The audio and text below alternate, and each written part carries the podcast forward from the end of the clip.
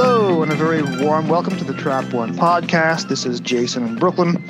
You know, one day not too long ago, probably about 400 dawns ago or less, I was driving in my car and I had this real good idea. And I said to myself, why don't I get my chums together and we can talk about Galaxy 4, the DVD, and the new animation, all chumbly like. So let me introduce the rest of my panel if they haven't finished glaring daggers at me for that horrible intro. Who's my panel today? Hello, it's Cy. I'm Pete and I don't have a sound effect. oh. Ruining it already. I'm Trey, and yeah, I can't um, beat the chumbly noise. So, but I do make that noise to my cat sometimes. So, when I was watching that, like the cat was all interested in the sound effects. So, you know, the most amazing thing about the, the DVD is that you have Brian Hodgson on the making of documentary performing all of the Chumbly sounds and translating what they mean, which is amazing that he had that whole dialogue and language in his head because I had no idea. I just thought they were random noises. it's amazing. He should have his own stage at Glastonbury on one of the little breakout, uh, one of the little breakout tents. I think just just a, a chumbly stage one day would go down very well, particularly So with people in a certain mental condition after after the full Glastonbury experience. In Chumbly speak, uh, Cy, what were you trying to say to us just there? Um, hello and welcome to the Trap One podcast. um, And- but yeah, uh, I think the sound effects are the best thing about this story. but we'll get on to that shortly, I'm sure. I'm sure we have a newcomer, a first timer to the Trap One family today. Trey, why don't you tell us a few words about yourself? um, well, um, my name is Trey Corte, and I am a Doctor Who fan since '84, and so um, just gotten really involved in fandom and um, been, as you can see, I've been collecting the targets uh, since forever. I do all the big finish audios, so I'm into all of that. Um, made a lot of online friends through fandom and then meeting them at the conventions because I think I've known Jason since the Rec Arts days in the 90s. So we're, where we would argue about the new adventures. Um, the old times. Quite a bit. yes, yes. so um, yeah, I and then the convention circuit has meant that I've met a lot of people in real life, and so I've just become part of the community. And I've guested on several of the Doctor Who Target Book Club podcast, and um, where they read them all in story order. So um, this is the first time I'm doing a Trap One podcast. Well, welcome aboard. Yeah. Thank Trey you. and I met a couple of times at the Visions in Chicago back in the 90s, but the running gag is that we're always at Gally almost every year, and we have yet to run into each other because Gally is that big. So we'll try and rectify that for 2023 for sure.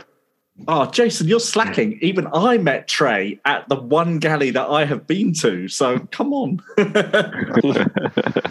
It is a large con with a lot of programming, and I just don't have my algorithms down in order. I'm, I'm more of a Drahvin than a Rill when it comes to navigating Gallifrey 1. in my broken down spaceship. So we're talking today, of course, about the recent DVD slash Blu-ray release of the Galaxy 4, and Simon was holding up his copy earlier. He has the very fancy Steelbook British edition. I have my cheap American region A release, and it's a plastic blue clamshell. So Cy has me put to shame. Yeah, I, the steel books are just gorgeous. I've um, um, made sure that I've collected all of them for the animations because they've all been beautiful in different ways. But I really love this one. and I really love um, like we've got I think TV comic Hartnell looking over the back back cover. Uh, yeah, it's just Yeah, gorgeous. it's, a, it's, a, it's an unusual view, isn't it? The back of his head, but, but sort of gazing across the, the, the savannah in front of him, sort of really saying that this, yeah, this is a uh, on, on a different s- a different palette and a different scale to what we're used to. So what's notable about Galaxy 4 is that we only have about a quarter of episode 1 and all of episode 3 surviving. So what they've done is they've gone and they've animated the whole thing. So you can watch this story in several tracks. You can watch the animation in black and white, the way the story was meant to be seen in 1965. You can watch the surviving footage and reconstructed versions of the missing episodes if you are a purist. Or if you want to go full on 21st century, you can watch the entire story in color. So uh, we'll go around the horn from Trey to Cy to Pete. Which version of Galaxy 4 did you choose to watch first on the DVD? Um, I the color version because I had already seen, you know, the existing episode and the footage, and um, the existing episode appeared on the one. Um, it was like a bonus feature for like Aztec Special Edition. They even had like a truncated um, reconstruction of it. So I wanted to go full color. It's like for me, I like how they can expand the storyline with the animation. If I want to see a reconstruction, I'll watch the reconstruction. So if we're going to do animated, let's go completely all out and see how far they can push the limits. And I know that's a, a point of disagreement with some fans, but I'm all for it. I'm exactly the same. I got, jumped straight into the color version um, without a doubt. Color 16.9, yeah, it's beautiful. I think, especially because where they're making these animations, that's the version that they're working on as the definitive version, or um, so they say. Um, and then they cut it down and black and white it um, sort of afterwards. So, which is sort of the opposite of what we usually get of color of colorizations. So, I, I think because the animators intend it to be 69 and color, and good on them for doing that and not being slavishly um, 16:9 black and white. I I think that's the way to go. I'm I'm a later convert to this. It was actually the Evil of the Daleks release that I was the first one that I watched in color all the way through, uh, uh for precisely the reasons that you've just set out. Prior to that, I was much more. I don't. I don't. I don't think the black and white era of Doctor Who it, it is missing colors. I like I like its black and whiteness, so I did tend to go to that first. Uh, but but for a rewatch before recording this, I've, I've gone in and, and, done the full color thing. Yeah, including watching when the first time I watched it, I also I watched the uh, the live action existing episode, uh, but this this time I, I, submerged myself in its um, in its peach and orange um, uh, Savannah uh, to to the max, which actually yeah, it does work better with the cartoon because as you're saying that that's that's how it's really envisaged by this this version's creators, isn't it? So for my part, I had just watched the story about a little less than a year and a half ago for my pilgrimage. I would have hit Galaxy 4 probably in November or early December 2020. And at that time, I had the mm-hmm surviving bits of episode one, all, all of episode three, and then I had the loose cannon uh, recon for the rest of the story on Daily Motion.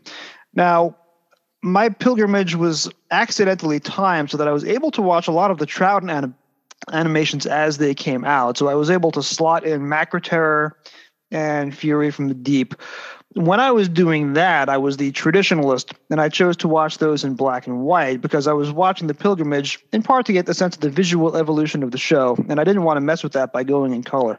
Hmm. Now, with Galaxy 4 coming out in 2022, and I am deep into the Steven Moffat era by now for my pilgrimage, I didn't have any worry about being a purist or about messing with the visual aesthetic. So I went straight to the color 16 by 9, and it was just absolutely gorgeous.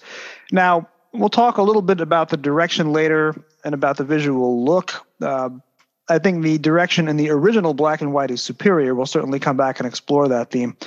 But the color scheme was so pleasing to the eye and it stimulated all the right endorphins that I was just in a blissful state pretty much for the entire story, starting from the, the color scheme. And Gary Russell talks about this on the audio commentary choosing deliberately a very mid 60s uh, non psychedelic color scheme, which is why they went with orange for the opening credits. And as far as I'm concerned, that should just be the you know Hartnell opening credits from now on. This particular color version here. So I was really delighted uh, with the animation.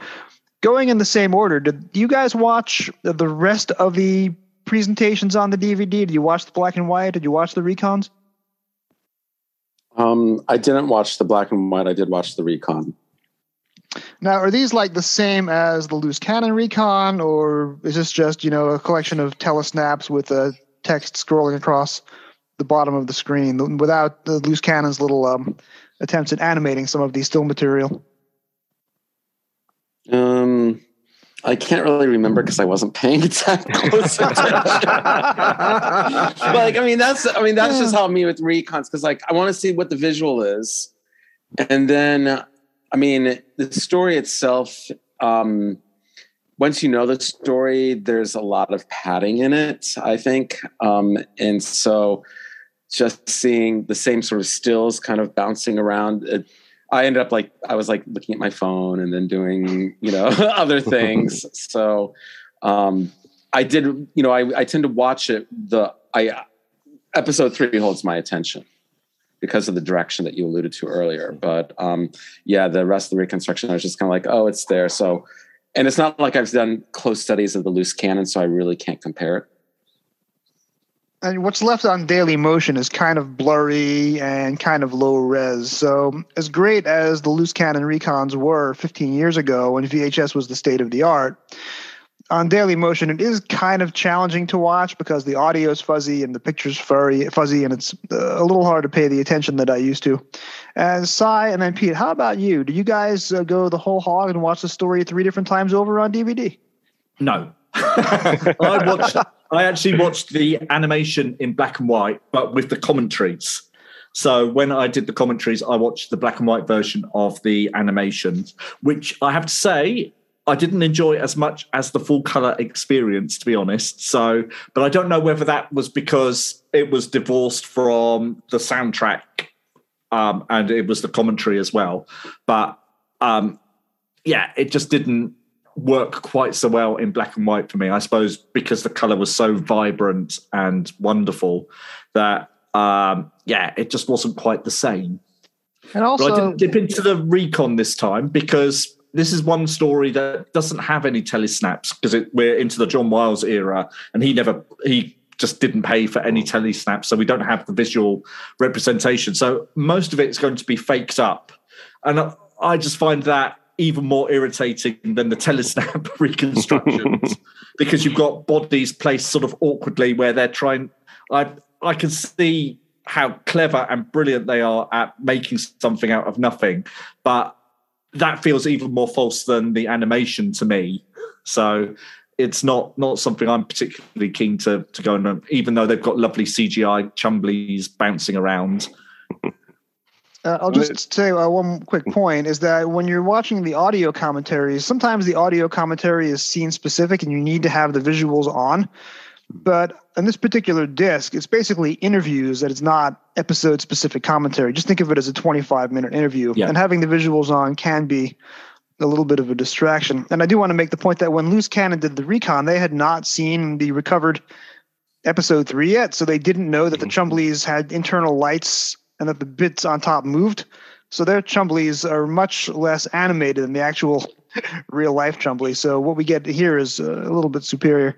And Pete, how about you? Did you watch the entire disc, all three versions of the story? Uh, not yet, but i will be getting there. Maybe someday. But no, it varies from story to story. But for some, particularly with Troughton stories, uh, my favorite way, uh, uh, this is this sounds so hipster and boho, but my favorite way to enjoy a black a non-existent black and white Doctor Who stories, if there are telesnaps, is having the telesnap reconstruction while listening to the narrated CDs with a with a narrator on it because that can really put some juice into a story. Where you know, the doctor walks across a room, which in a telesnap is going to. I'm sorry, which with the loose cannon will be a little cut out of the doctor moving across the screen. Whereas when you've got a a narrator, they can say, you know, with anguish and anxiety, he made his way across the room. it like gives gives you something, uh, and something that I mean, looking at a still picture of Patrick Troughton's face for five seconds is is still a more fascinating experience than many animators or other anime actual moving actors could, could do because Troughton is just Troughton has that amazing face. But for this one, it, it's much more talky and much more um, back and forth. Uh, sort of plot wise, so having yeah having something really pretty to look at on screen that's a bright color is, is the is the nicest way of doing it. I, would, I, would I really like how you brought up um, that way of watching it, and that's one of the things I've really liked about like the animated releases where they give the option of doing the reconstruction, just the pure soundtrack, or the yeah. you know I think they attached the what had been released in the early 2000s on CD, those narrated things, and you can do exactly that, and that's my preferred method of watching them as well. And I really, really appreciate that option, which That I'm, hybrid all along. which I'm wondering, you know, like when they finally get to releasing the collection Blu-rays, you know, how all of that will, you know, play out. So um, I'm I, I 100% agree with you. I don't think it's too hipster at all because that's that is the best way to experience it. But I do like the animation. Connoisseur. Connoisseur. Right. So let's take a step back. Galaxy 4, if you were to rank the entirety of Doctor Who from 1963 to the present, Galaxy 4 is not going to be showing up in the top quarter of many people's lists. And if you were to rank all the Hartnell stories, again, Galaxy 4 is probably going to fall somewhere in the, the third tier, if not the fourth tier entirely. But that's a generality. And of course, I have a much more interesting panel today. So I want to explore with you guys what were your guys' original exposures to Galaxy 4, whether you came to it via the book first or the narrated CD soundtrack or the recons? And then, uh, second question you can answer at the same time Did watching the DVD change your original opinion of the story? And we'll go on the same order Trey, then Cy, then Pete. Okay, so my first exposure to Galaxy 4 was um, at Boy Scout camp with the novelization. Um, so, you know, we had to have like quiet reading times, and I had packed some new Doctor Who books, and I really liked the cover because of the colors. And so, and I liked, and at the time, you know, I was about uh, 10. And so I liked, I liked the message, even though, you know, it's clearly signposted of, you know, pretty people might not be nice and ugly people might be actually quite good. And um, as I was dealing with my own crap as a kid of you know I want to be popular, man, you know all that. it, it spoke to me, so I liked it, but it's not. It wasn't one that I could ever watch. So I remember seeing the clip, the not the one that had been released, but like the full longer clip of episode one, and just being entranced by how the Chumblies moved. And then I think I got the narrated soundtrack on CD, and I found that very tedious. Um, it's just you know the boop, boop, you know especially when you get into episode four and there's just a lot of back and forth so I, I, never really ranked it and then of course airlock got discovered and of course i had to watch it as soon as possible and um, it was i can't remember the chicago TARDIS gallifrey but they premiered um, it in america there like um, steve from i think from one of the restoration or dvd guys was a guest and he did a special showing of it. And that's when I was like, visually, like I think it was the flashback sequence with Maga, you know, and you shooting the Drahvin and just some of the cool like to camera deliveries of it. Then I thought, oh, this might be really interesting to see. Not unlike when we got Enemy of the World recovered, you know, and it was like all of a sudden the visuals made it created this huge reevaluation of the story. Um, and so I like it, but I I don't it's it's a two-parter. It should be a two-parter. Um, it's sweet. It's too inoffensive and charming to be like, oh, this is awful, Doctor Who. You know, you know, like it's it's it's not a betrayal of the sin. You know, there's but he was it, doing a stabbing just, motion just, there. It's just kind of there, and I think that you know anyone who did finally remember it, I think it probably has to do with the design of the Chumblies. Mm-hmm. Um, may and the um, I don't know how to pronounce his last name, Martinez, Martinez, but Martinez. Martinez, his direction. You know, he does some cool things in all the stories that he directs, and so it's it's kind of there for me. I don't know whether I'd place it on a tier, but um, I've reappreciated it now because of this release, and so I have a bit more respect for it. But I've I've never been like, ew, I hate it, but it's it's a good one to have on in the background when I'm like grading papers or doing some other things because I don't have to pay attention to it too much. Yes, um, for me, I remember exactly where I was and what um, when I got when I first encountered Galaxy Four. It was my eleventh birthday, and it was a bir- the book was a birthday present from my brother and sister on my eleventh birthday, and I remember tucking that in my school bag on the day that I went to visit my secondary school for the very first time. So there we go. It's all all very much sort of um, yeah um, yeah just remembered really well. Yeah, I remember that. And I remember reading the book and then never reading the book a second time, so um, it was just sort of there. But I fell in love with the story when I heard the, the narrated soundtrack for the first time. So that would have been around 2000, I think.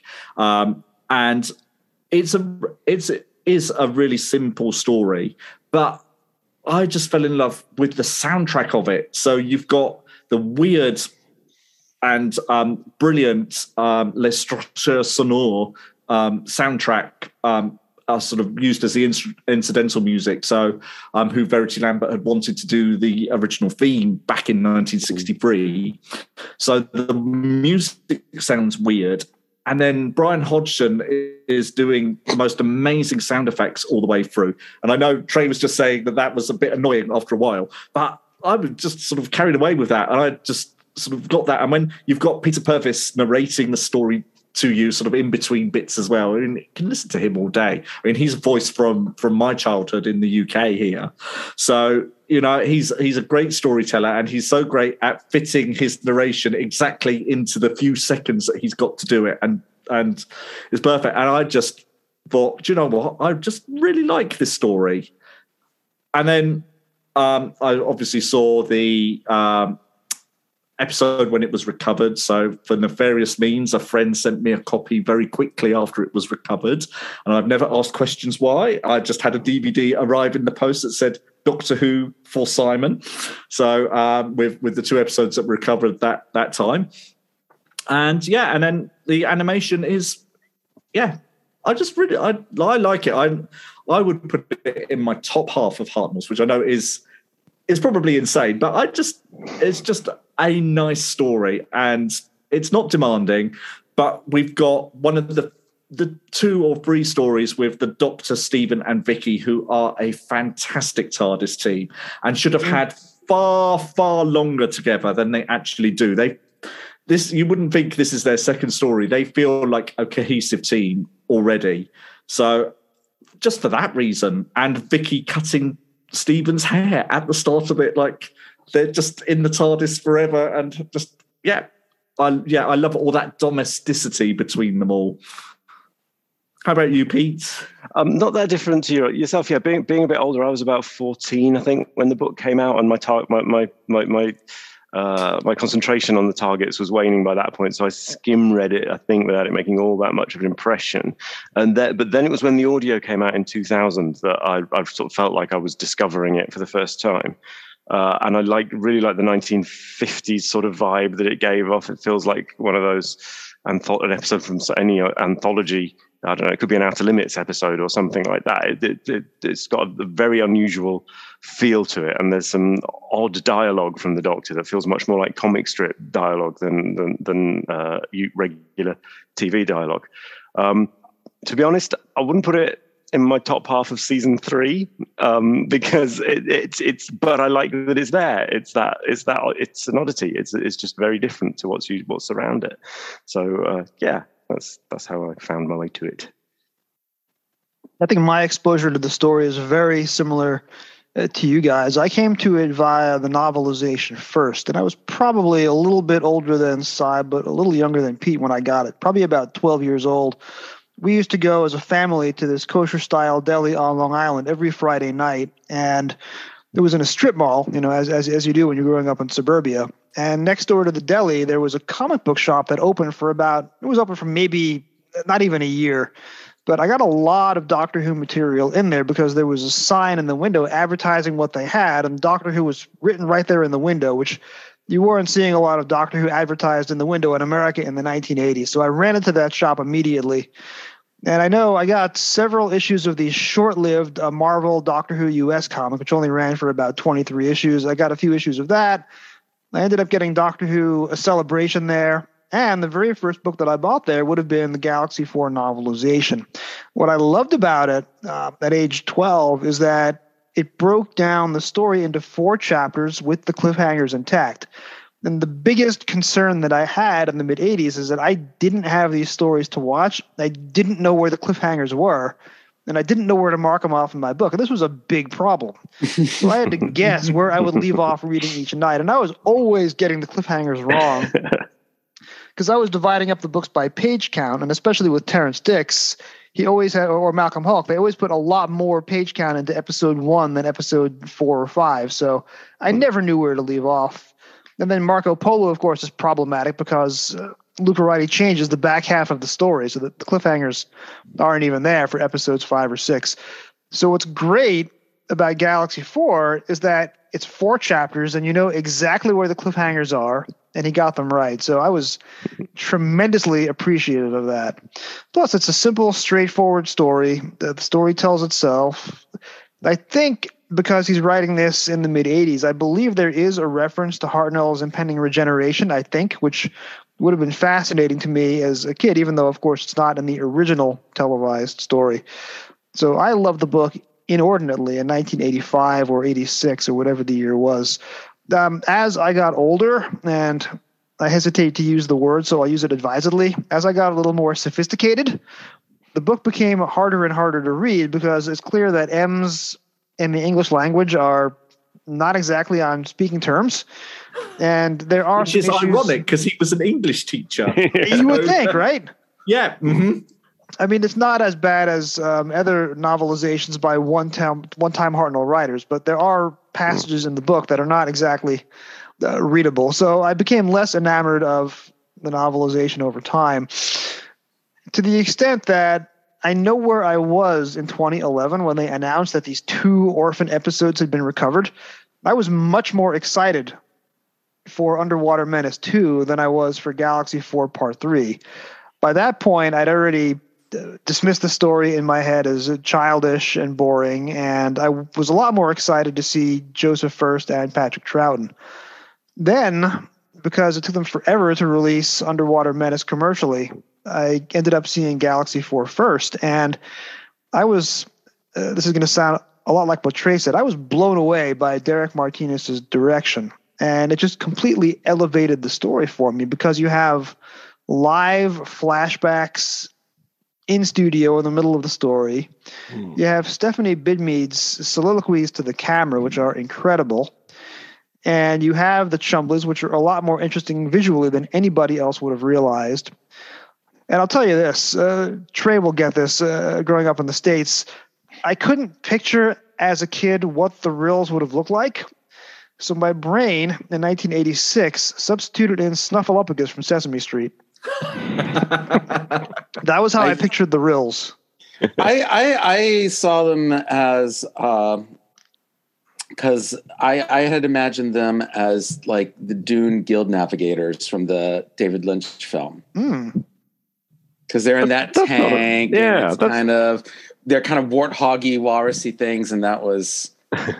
And that movie was like fresh in my mind when it came out, so that's that's where that was my go-to for them. But I like Yeah, because Snuffleupagus. famously in in the eighties, this was the one Doctor Who monster that we didn't have a photo of at all. Yeah, I'd And so um, one I think turned up sometime in the early nineties, which no one had ever seen. No one knew, unless you'd seen it originally, what a Rill looked like. So we only had the descriptions in the book and sort of vague memories that people had from the time of what what they actually were.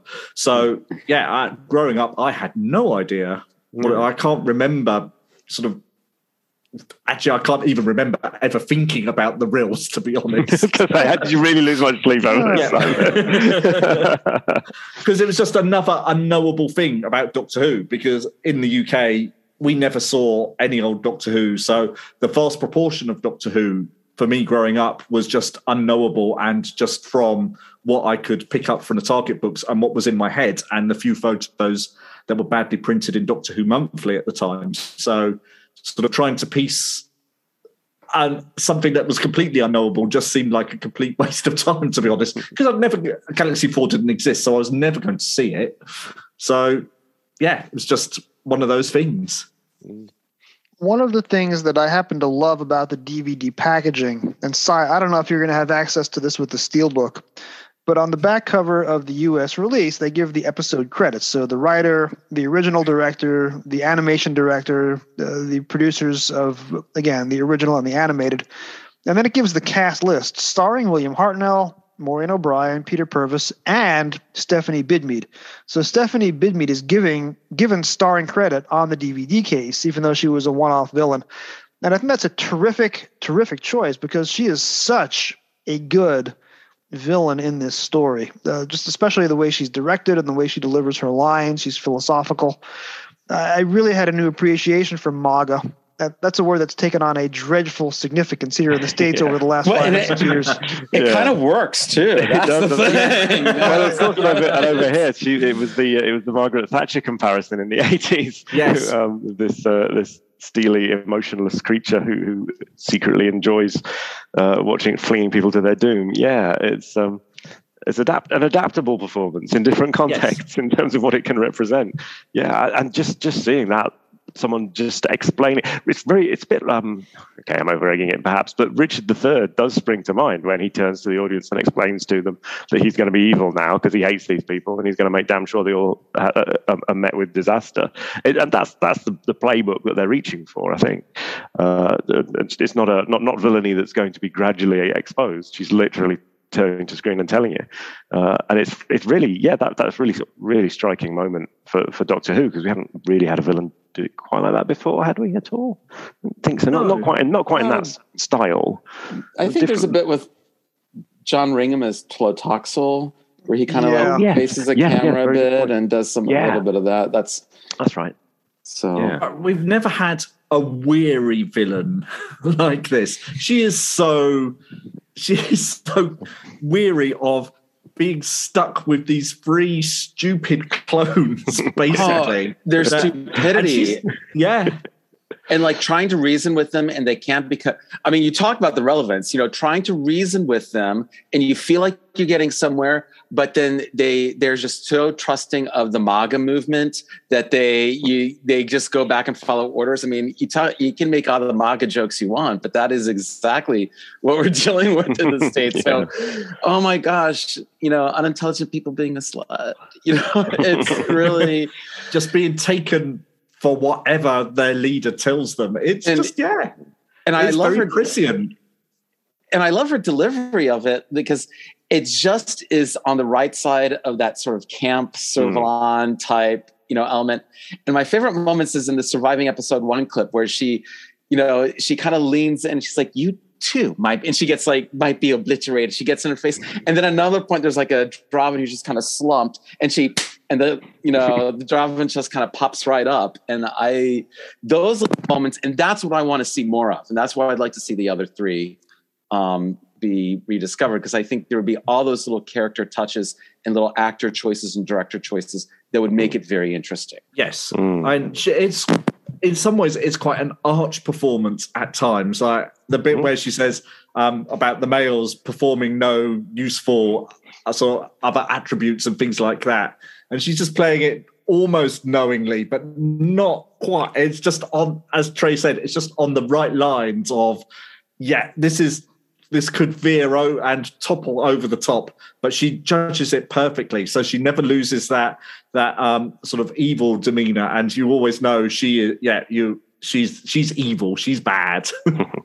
it is interesting because you have a streak of stories where the guest villain, you know, in a row is just kind of bored because um, Lobos and Space Museum has that same sort of vibrant energy. The meddling monk is just kind of like he's bored, so he just wants to do some mischief.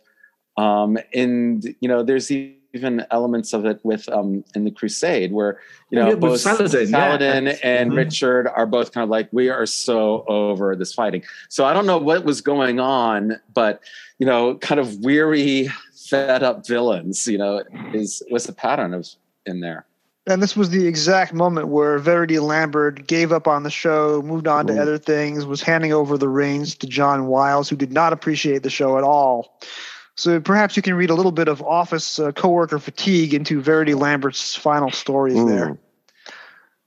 So the next thing I want to talk about is how we compare the work of the animation to the surviving footage. We've talked about what a great job Derek Martinus did. This was his first Doctor Who. I think it was one of his first directing projects, period. And he was filling in for an ailing and unfortunately, towards the end of his life, Mervyn Pinfield. Uh, now, I've always said that the beating heart of Doctor Who in the 60s was radical young people in their 20s reinventing the wheel between Verity Lambert and Waris Hussein, Derek Martinus, um, Michael Imison coming along in another year or so. So, considering that these are small fourth wall productions and cramped TV studios on a micro budget, these radical young people are just giving us incredible work. And that's one of the reasons why I think Doctor Who has survived for so long, because you have all these youngsters breaking the mold when they're given the keys to the show. So let's compare that to the animation. Now, naturally, for this kind of 2D animation done on computers, you don't have the resources that Disney or Pixar is going to have. So you're not able to do incredibly uh, sophisticated, innovative work. I was a little bit disappointed in the animation, not in the color scheme, certainly. I thought it was gorgeous to look at. But when you compare the direction to what Derek Martinus did, I don't think it's as imaginative. Everything is shot from long shot. Everything seems very small and shot from far off. Whereas when you look at Derek Martinus, it's very intimate. The camera's right up in everybody's face. They're all at close quarters. I think visually the show is more interesting in its original black and white incarnation. But I also realize that to say this is to be a grumpy old man, get off my lawn, stop messing with my Doctor Who. So I want to get an alternate take going around the table. Again, I don't get me wrong, I love the animation, I love the color scheme. It was very soothing to watch. Um, I think that if they had stuck a little closer to the Derek Martinus camera script, I think that may have meant uh, for a better finished product. I'm just not sure if I'm alone in my old man rantings or if everyone else thought that the animation could have uh, taken this from a different angle. So let's go in reverse order for this half of the program. Pete, then Cy, then Trey. Yeah, I mean, well, not every Doctor Who story is going to blows everything out of the water, and, and nor does every animation animated Doctor Who story. And and I know this one was done under much stricter time pressures than they've sometimes had on on others, uh, and it was chosen because it had a good quality soundtrack rather than because it would animate well. Particularly, that's what um, Gary says on the uh, on, on the commentary of episode one, I think. Um, but uh, but they still go at it with with, with gusto. Um, and yeah, I I, I think there are moments, particularly characters running across big plains. It, uh, it, it's a little bit Scooby Doo um, that sort of jars with the um, the, the, the other what they're. I don't think that was a stylistic choice. I think that was just as good as they could make it in the time and, uh, available, the way the legs go and stuff like that. So there's those limitations. Uh, are some nice little touches though. One of my, one thing I just I noted that really liking was, and I don't know if that this is sourced from anything or or, or was just a flair on their part. In episode one, where the Doctor first goes inside the Drahvin ship, uh, Maaga tells him to sit down, and he produces his little handkerchief and cleans the chair like Niles Crane or something before he'll yes. sit down on it. After commenting on what's a, um, he doesn't say crappy. What does he? He says something actually Trash. quite un- trashy. trashy. That's yeah. it. Yeah, that's, I think yeah. That's later, later he comes out. Yeah, there's a your trashy spaceship. Uh, but the idea of, of, having that, or hey, we'd call it cyberpunk now, wouldn't we? Or I don't know. No, not cyberpunk. But you know, this this this rundown futurism uh, isn't something that we see every week in Doctor Who. So yeah, I, I, I am basically sort of circling around saying I pretty much agree with you on this one, Jason. But it has it still has its moments, as you as you said yourself. Yeah. Yeah, what I found um, there are, are moments that are really good. So the fact that we see the space battle, which they wouldn't have put on the screen, but also what I found very distracting almost was um, the Rill spaceship, particularly. Um, there seem to be lots of big spaces with tiny characters in them. So they're trying to make it seem epic in a way that it doesn't actually really need to be because I think they're doing it because they can rather than because there is any any story reason. So where you've got in the existing part three, the scenes in the Rill spaceship, and they're all quite small and intimate. Suddenly, you've got these huge, great big halls of space, and it doesn't doesn't quite work. I don't think it doesn't work sort of in the same way. But I do like what they that they made Maaga's um, spaceship really run down in the way that the dialogue suggests it is, but on TV it just appears like it's made of wood. So yeah, how can you tell? yes, it's a BBC spaceship from the 60s. Yeah, exactly. it's it's basically the 60s space it's it's not that different from the sensor um from the spaceship in the sensorites or or whatever so that sort of attention to detail and listening to the dialogue and thinking, oh, hang on, we can do something that's a bit bit better than they did on TV. There works, but not all of it sort of paid off. I agree. Again, the the color I cannot fault the color scheme. It reminds me very much of the TV twenty one um, Dalek comic strips. All of that sort of palette of colors. They're always very orange and red and and things like that. So that that works works brilliantly. But a lot of the aesthetics didn't quite come off this time. I don't think. Um, I guess I've got a bit of a different take. I I really don't think you you can or it's really fair to compare the direction um, of the live action versus the animation. I mean, it's we're in a very I think almost unique situation where we have this situation of missing episodes being animated to the soundtracks. I don't know if there's other shows where there's even anything similar to this this dynamic. But when you think about the needs of live action, like all those things, like I was talking about with Maaga, the way she uses, she intrudes upon personal space, the, you know, the smirking, all that, the the close-ups that Martinus likes to do. I don't know if that translates well for animation.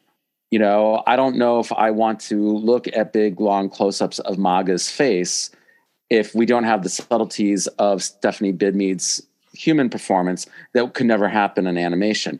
Whereas to Cy's point, like, yeah, I, I see what you're saying about the Rill ship being, you know, more epic and maybe it doesn't need to be. But then I also think I like that they made that choice because not because I feel it needs to be more epic, but then it gives me more to look at on the screen.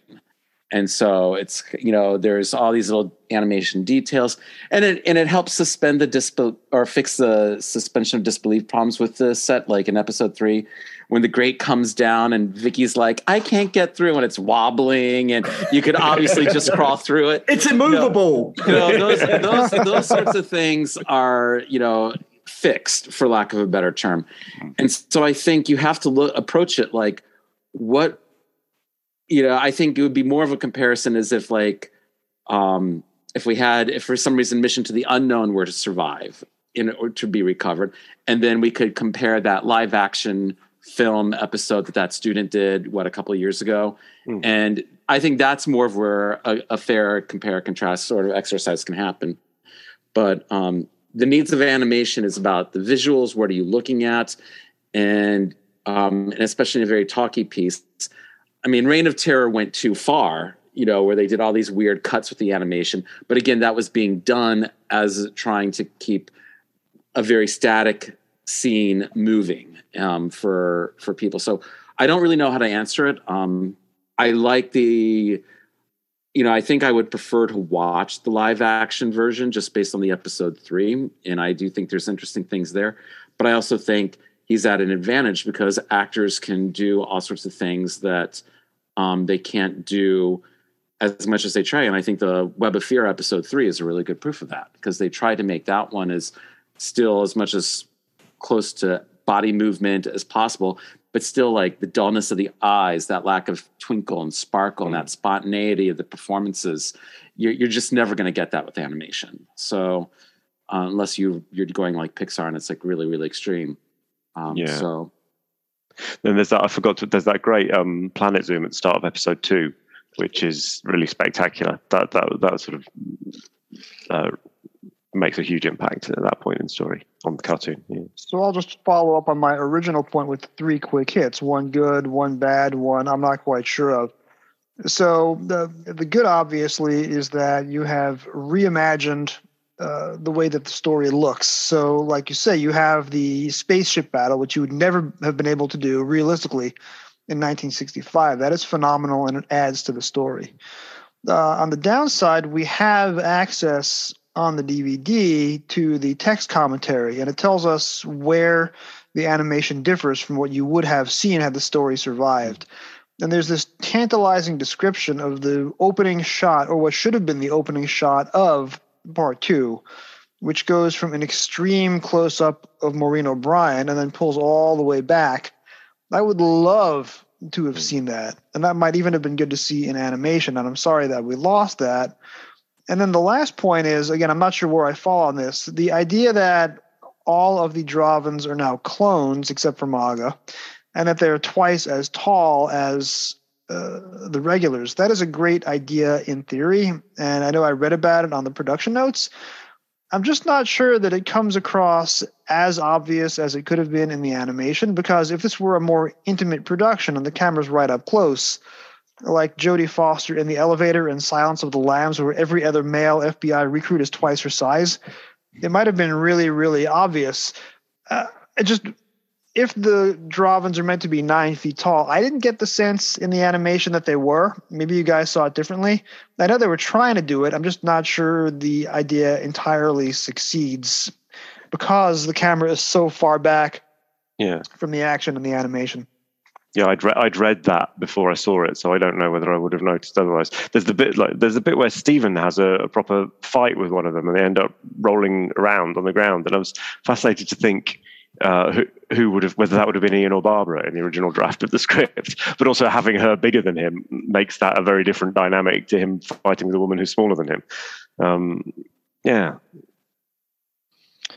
So let's move then to the value added material. One of the things that I love the most about the DVD range is the text commentary, the production notes. And when I watched my pilgrimage all the way through, at least the classic series portion, I had the text commentary on whenever it existed.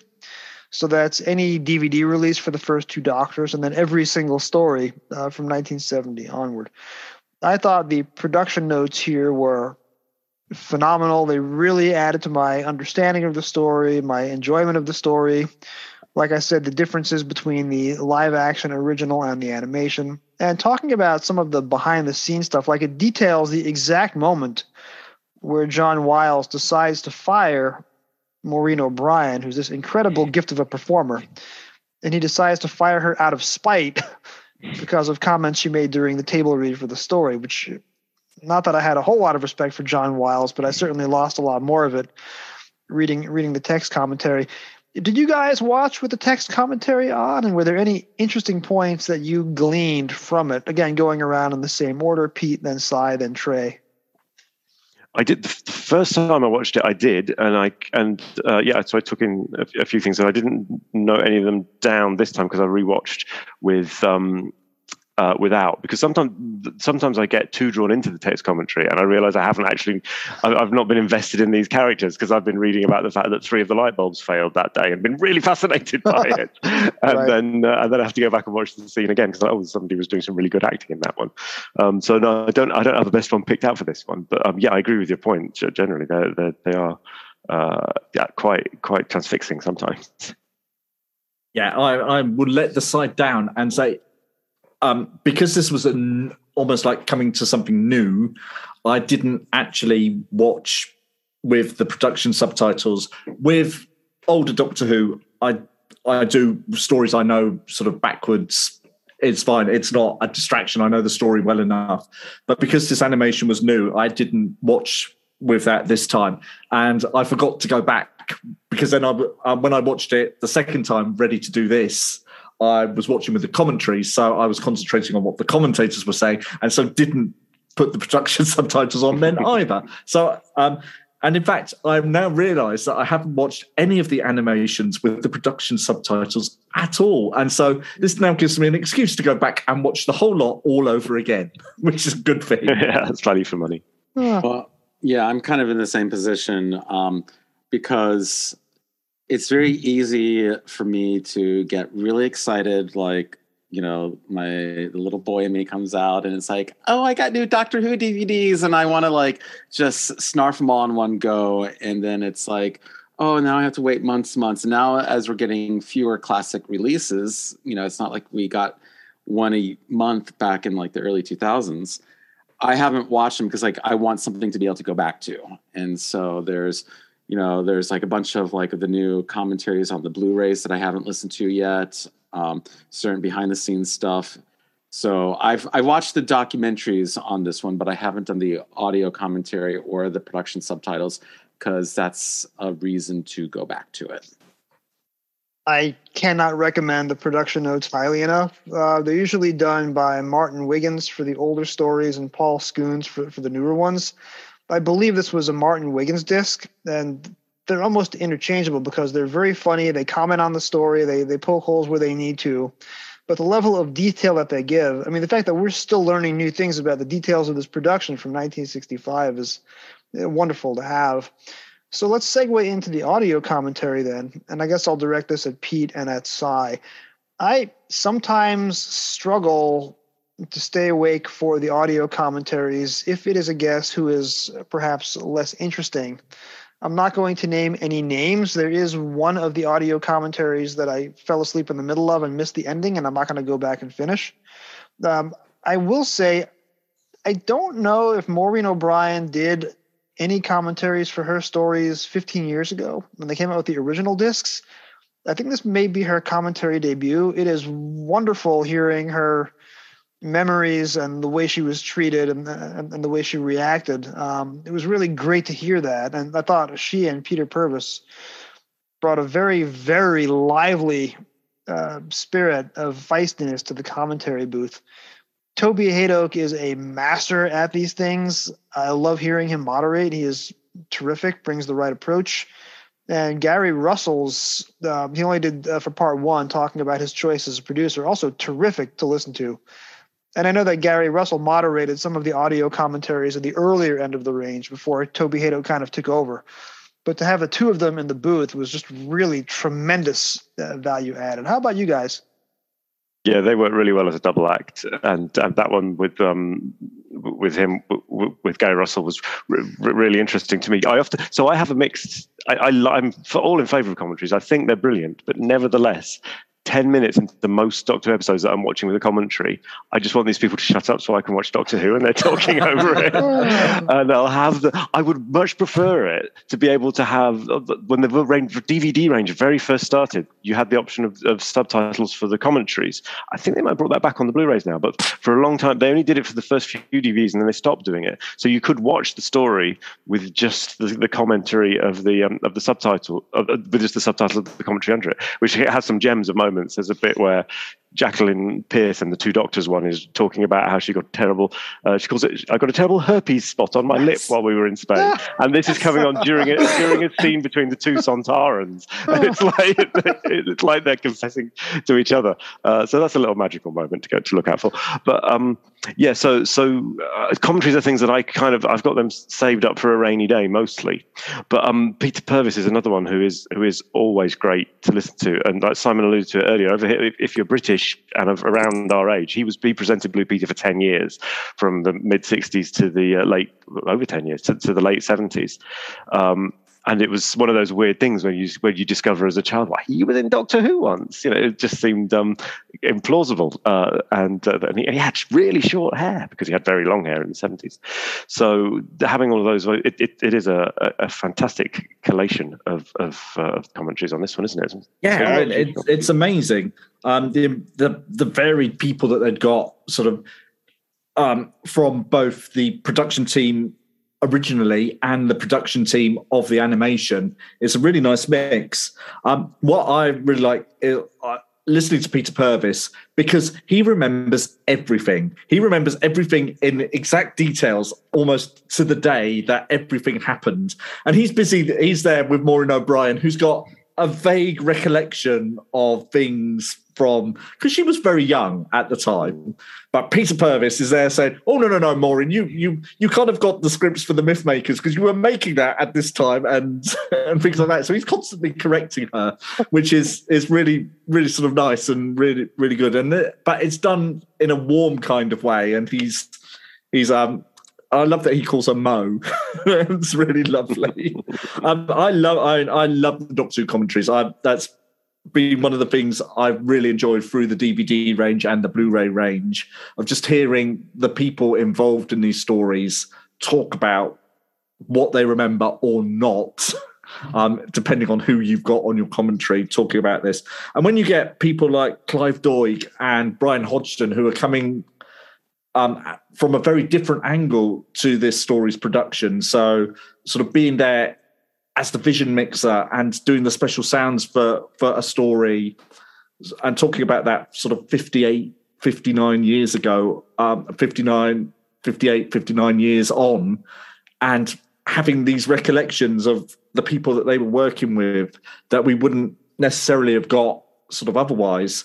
Uh, they're just really special and really really warm. I i listen to all of these. I, I love them and while we've been talking, I can see that Trey walked back to his DVD shelf and grabbed a whole handful of Maureen O'Brien discs. Yeah, um, Trey is now did... sitting here with a handful of Maureen O'Brien.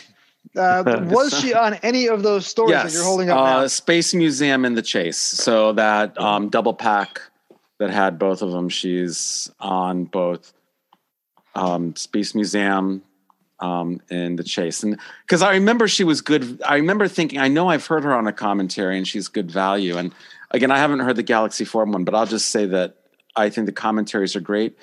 And what I end up doing is I will put them on and not watch and just listen. And I need something to occupy. So I'll do like some sort of like artsy color by number project or a Lego set or something that, you know, and I, I just make it much more of an a listening rather than a viewing because I do get distracted. I don't know what to look at, and it's it's also something I can do while I'm doing housework, you know, or cleaning, mm-hmm. or you know, I can listen to the audio commentary. So I think that's. Um, but again, I really like it, and so this will definitely be something I do. It's just I haven't done it yet because I do enjoy them. So that brings us to the two bonus documentaries that were produced for the disc. Uh, Chris Chapman does his usual incredible work with his reunions, but I want to talk about the other feature at first because this introduces the man who actually had Galaxy 4 and the one missing episode from Underwater Menace in his home, not aware of what he was sitting on. And he kind of got discovered by the restoration team by accident and he shows us the original film cans and it shows us the day that he brought the cans in to be restored and it shows us a little bit of the restoration process. That was just absolutely fascinating for me that he bought these cans secondhand because he was a collector and he didn't know much that Doctor Who was missing and he didn't realize that he had Galaxy 4. And then after he returns Galaxy 4, he goes back to his shelf and realizes he has another one. And that's how we ended up getting Underwater Menace Part 2, uh, more of which on a later Trap 1, hopefully. So I was uh, really, really enthused. And that was actually the first of the two documentaries that I chose to watch. And then, I mean, what else do you say about Chris Chapman? He is the master of the form with these. He gets everybody uh, he has the reunion or the little bit of a storyline going on. So it's more than just a collection of talking heads and close ups of call sheets. He really gets to the heart of the story. So here you have Chris Chapman uh, filming with Toby Hadoke as the host inside Peter Purves's home, which is fascinating. My favorite detail is that he's living in the 17th century home that's been restored. The only bit of Doctor Who memorabilia that Peter Purves has kept is the loose cannon VHS mock up of the Galaxy 4 loose cannon recon. I love that detail. and then, of course, somebody actually built a Chumbly, and there's a functioning Chumbly trumbling around Peter Purves's garden uh, upstairs hallway. I love that. and there's interviews with everybody Lyn Ashley, uh, who was one of the backup Drahvins, and Maureen, or should I say, Mo O'Brien. That was just an absolute delight to watch. My one caveat is that I don't know who on the DVD restoration team has a fetish for old men's socks.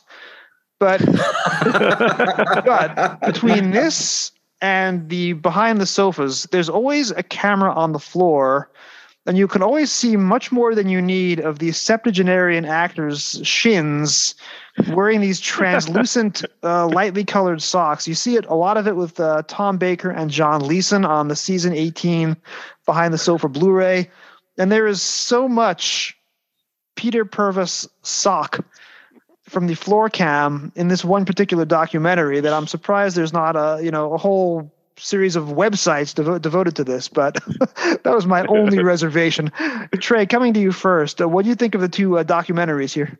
I I mean I I liked them a lot. I agree with everything you said about um, Chris Chapman's documentaries on these. Mm. I mean, you talk about value added material. These really are value added. and I think as Doctor Who fans, when you just compare what other special features appear on so many other stuff, it's just we, we're we're really blessed, you know, as far as that we have fans who work on these and they know what we like. Um, I found the one, and I, I forget the collector's name. Um, I it, it kind of turned some weird emotions in me because I was thinking, like, oh my gosh, this is an episode of Hoarders, and like you know when they say they're a collector but they don't they they collect and they but they don't look into what it is they've collect. Like that mm. sort of process is a really strange thing for me. Like, why would you collect something and not know what it is? So part of me was like, how could you not know you had this Doctor Who episode?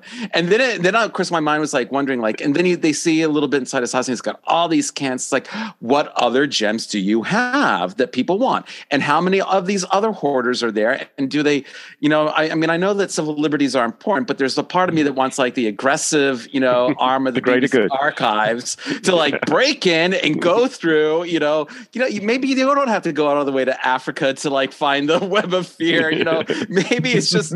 But then, so like, and I'm being kind of flippant and irreverent. But then part of me was like, do we have these like recovered episodes because of people with maybe obsessive compulsive mental disorders and hoarding tendencies and there was something that that, that felt a little bit you know I think there's an interesting ethical question that that happens with that because he, you know, he seemed like a very benign man, but he also seemed a bit um, kind of over, not overwhelmed, but he, like he still didn't quite seem to be grasping. He seemed bemused by the whole thing. You know, like what is this? I don't even know. I just collect this, and and I wish they had maybe and maybe it would have gone into it, but I wanted to know the psychology of the collector who doesn't know what it is that he collects and what joy, like, okay, yes, I've got all these, but I have read every single one of those books, probably multiple times, apart from like some of the BBC stuff. Um, so I know what I've collected, and even if I have multiple copies, it's because I wanted a different cover and I wanted to have that sense of completeness. And I think as collectors, you know, many fans were collectors in one form or another but I know what I have and I know why I have what I have and why I want it. And the idea, so the the psychology of collecting, I felt like there's maybe a missed opportunity there. And yeah, and especially as you've got Jan Vincent Rudzki on there as well, who definitely knew exactly what he'd got and why he'd got it and why he'd kept this bit of film from when they were doing um, the who is Doctor Who um, documentary and kept hold of that and knew the worth of it and kept that for 20 odd years without revealing that he'd got that until we had the missing years documentary when he very graciously gave it back to the BBC for the first time after never commenting that he'd got it for all those years before. Um, it's a very different um, kind of relationship with the material than um, the the other guy whose name is Terry Burnett. According yes. to I just had a look in the booklet there. Um, so that's him. a very different kind of relationship with the material, yeah. and they're not doing the compare contrast thing, but it definitely comes across. And Jan is a lovely man. I've met him a number of times, sort of down the years, and but there's always that little kind of hmm, hang on yeah you've got this because you know it's unique and no one else has got this. And, and what else does he have you know? Well, exactly. want to know. And this is, yeah and this is what goes through your head once you think well someone's kept this for for 20 odd years nice and safe. Hang on what else is in his in his drawer in a biscuit tin or whatever? Like he'd kept that film safe for all that time I mean, it's brilliant that he he kept it, and we've got that, and he did give it back, and we've got ten minutes or whatever of um, part one of Galaxy Four, which we wouldn't have without him. But yeah, it's just that. Well, it's like, and I think, yeah, this is sort of crystallizing in my mind's eye now into there being sort of three archetypes of of, of uh, people who hold this stuff. There's there's the curators like Jan Rudzki who's holding it and does intend to have to ensure it's put to good use at some point. Then there's the ones who are just amassing stuff and it happens to be part of the stuff that they amass. And then there's the other ones we don't hear about, but we all hear rumors that people you'll hear people saying they know they know for a fact that there are three episodes out there that some swine has got and refuse, is refusing to let go of because they enjoy having something that no one else has. Secret invite only viewings Yeah. of Power Yeah. of the Daleks and all that kind of stuff. yeah, in a basement in Slough or some somewhere. I mean, it, it comes down to in that, isn't there? you know, if you have the, we, we know for a fact that somebody lifted Web of Fear Part 3 from the Philip Morris Recovery Hall. Uh, you know, if, you- if you read enough YouTube comments, you know, there are stories that somebody is sitting on Marco Polo. There's rumors that somebody is, you know, sitting on other later Hartnell historicals that are lesser remembered that I won't name. There are stories that you hear through the grapevine of people who have these episodes and know exactly what they are and will not return them. So while Terry Burnett may have hoarding tendencies and maybe getting up to business unusual in his home, at least he returned the stories to us and we mm-hmm. have it. So I am much happier to see Terry Burnett on disc and, you know, shame to the people who are sitting on the, you know, Web of Fear Part 3 and will not let the rest of the, the fans uh, see it. So uh, I, again, uh, Trey said it. I've used the expression already. This is value added material. We are getting Galaxy 4. We are getting three different ways to watch the story. Four, if you include the text commentary. Five, if you include the commentaries. Lots and lots of variety. We have these two terrific documentaries. Uh, you have the trailer that was produced. So it took me a very long time to get through this DVD, and every minute of it was a delight. And again, I have some reservations about the animation. I have a greater appreciation for the story after the Derek Martinus material was returned. It is not, you know, it, there's so much amazing Hartnell stuff that this is not in my top half of Hartnell. But even second tier Hartnell for me exceeds a lot of later eras of the show. So for me, this disc was more than worth the purchase price. I could have paid five times as much and gotten an equal amount of enjoyment out of it. Don't tell him that. no, it's true, but don't tell him. we, we, we will reda- we will maybe redact that from the final recording. Um, but we are uh, just about getting ready to wrap up. Can I go around the table, starting with Trey? What are your final thoughts of the Galaxy 4 disc? And do not Oh. repeat what I said about being willing to pay five times as much.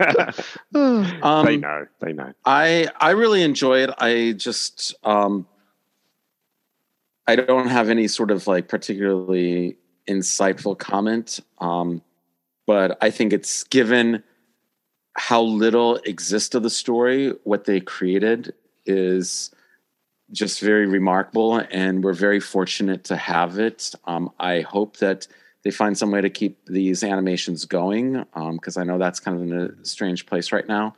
But um, the fact that we can even watch a lot of these what we thought were missing stories now is just and then all the value added material is just what more could you want we you know we wouldn't have even begun to imagine have this much so i just feel very appreciative um, as a fan Sigh? Um, it's it was wonderful to have a Hartnell animated story in full as well. And we've all really enjoyed the Troughton stuff, but it's really nice to dip back into the era before. And at least if we're going out without a complete set of animations, at least they did one with him. And it probably wouldn't be the one that anyone would pick because we'd all instantly go for something bigger or better or more exciting or historical because it's a Hartnell. But I'm really glad it's at Galaxy 4. It's not a top tier story, but it's just one I have a lot of love for. And it was just a joy to actually sit down and watch it. Yeah, it's a it's it's great, and and they they do really invest in a few really good big set pieces. That sh- seeing the, the Drahvin ship, uh, and the, the big old climax uh, it, it is is a spectacular bit of bit of uh, creation that they've done uh, with the actual destruction of the planet. So yeah, it, and, it, and it still comes in lovely packaging and everything. They've re- they have really done done well for it. So I want to thank my Chumbly friends for coming on and rapping about Galaxy 4 with me. Uh, hopefully, we're not driving the audience crazy and we kept it real. Stranded at the drive-in, branded the fool. where else? One, where, where, else can we find y'all online or on other podcasts? Trey, I know you've been on some episodes of Doctor Who Target Book Club podcast. I just was there for their uh, with Tony and Dalton for the Horns of Nimon novelization a couple of oh. weeks ago. Where else can we see or hear you? Um, just on Facebook and you know I'm on that. I've created a Substack, but I haven't started writing for it yet. But I have some, um, you know, it's going to be called the Trey Agenda, and there will be a section on that Doctor Who stuff. But again, like my thoughts on education, um, sexuality, politics, you know, the whole thing. So that's that's up and coming, but it's not there yet. So, but that's where you could find me. Hopefully Mainly Facebook. Soon. Yeah. And Cy, I know you're on like 17 different of the extended Joe Ford podcast well, universe podcasts. I'm not going to give a list because I give a list every time, but you can find me on many episodes of Trap One, many episodes of A Hamster with a Blunt Penknife, and in fact, many episodes of your own podcast, Jason. So, which have all been an absolute joy to be a part of. You still are the all-time record holder for 20 questions. Mark made a run at you last week, but did not quite beat your uh, record of getting the story ah, in seven questions. Go. And Pete, you're coming up on Doctor Who literature next week for uh, book 28, Carnival of Monsters. Where else yeah. can we hear you? my Doctor Who origin. That is, that'll be a really fun one. Um, I, I, follow in Simon's wake uh, and go on any podcast that'll have me, uh, and so, or say hello to me on Twitter, where I am prof underscore quite a mess. We are all trailing in Simon's wake. I, I say that honestly. People keep asking me. I'll keep going. So I'll just give a shout out. Doctor Who Literature is now available on iTunes. My very next episode is coming out the, the day after we record this. That is Pyramids of Mars. And my special guest for that episode is Sadie Miller. Very, very excited getting to speak to her. Wow. Woo! And then in nice. two weeks for Seeds of Doom, I'm not going to say who I have as a guest, but you do not want to miss that. That'll be episode 29, Doctor Who and the Seeds of Doom. And thank you for joining us on another episode of the Trap One Podcast. The executive producer of the Trap One Podcast is Mark. He also edited this episode. You can find him on Twitter at Quark McMalice.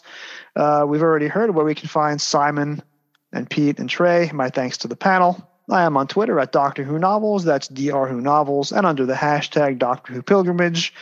Dr. Who Pilgrimage currently in the final uh, season five of the Sarah Jane Adventures followed quickly after by a series seven with uh, Matt Smith. Please check out Doctor Who literature, and you can find us on Twitter at Trap One underscore. That's Trap One underscore. Then you can find all past episodes on trap1.podbean.com or your podcatcher of choice. Thank you for listening. Trap One will return with a new panel of guests and a new topic of conversation next week. We hope you'll come back and join them. Good night now. Bye-bye. Bye. Bye.